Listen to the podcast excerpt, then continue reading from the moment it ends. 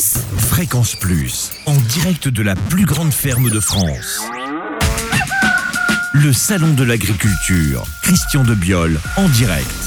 Je me trouve toujours dans le hall 1 et cette fois-ci nous partons voir les fermiers de Loué, une coopérative d'éleveurs et beaucoup d'enfants autour de, de ces vitrines éclairées et chaudes. Qu'est-ce qui se passe dans ces vitrines? Donc aujourd'hui, euh, bah, comme tous les ans, on fait des éclosions en direct. Donc euh, les poussins arrivent en TGV, euh, bah, les poussins, les, les œufs arrivent en TGV et puis sont éclorés dans la journée. Donc il y a une soixantaine de, de naissances dans la journée à chaque heure.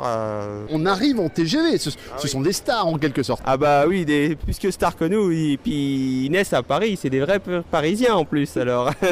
Alors ils vont où après? Et après, bah, ils retournent chez nous. Chez, euh, voilà. Quelles sont les questions que vous posent les enfants là devant, devant les vitrines? Oui, où, papa et maman Mais c'est normal parce que bah, c'est logique. hein. Il faut toujours un papa et une maman. Il y a toujours un papa et une maman pour faire les, les œufs. Mais aujourd'hui, on, est grâce à une méthode de- d'éclosoir, euh, grâce à des ampoules incandescentes, on arrive à faire naître euh, sans le, sans le besoin d'avoir papa et maman. Alors, il est un petit peu plus de 18h. On est au cœur du salon dans un endroit bien particulier, c'est la salle de traite. On va on accompagne un, un agriculteur. Antoine, bonjour. Bonjour, Alors vous êtes d'où Antoine? De la Manche. De la Manche. Et là, qu'est-ce que vous faites concrètement en ce moment? Eh ben là on va traire la vache euh, euh, dans la salle de traite. Alors là, on est au cœur de la salle de traite. Qu'est-ce que vous êtes en train de surveiller?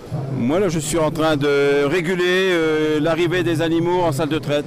Voilà, parce que c'est pas la peine qu'il y en ait trop derrière, ça peut être dangereux pour au niveau sécurité.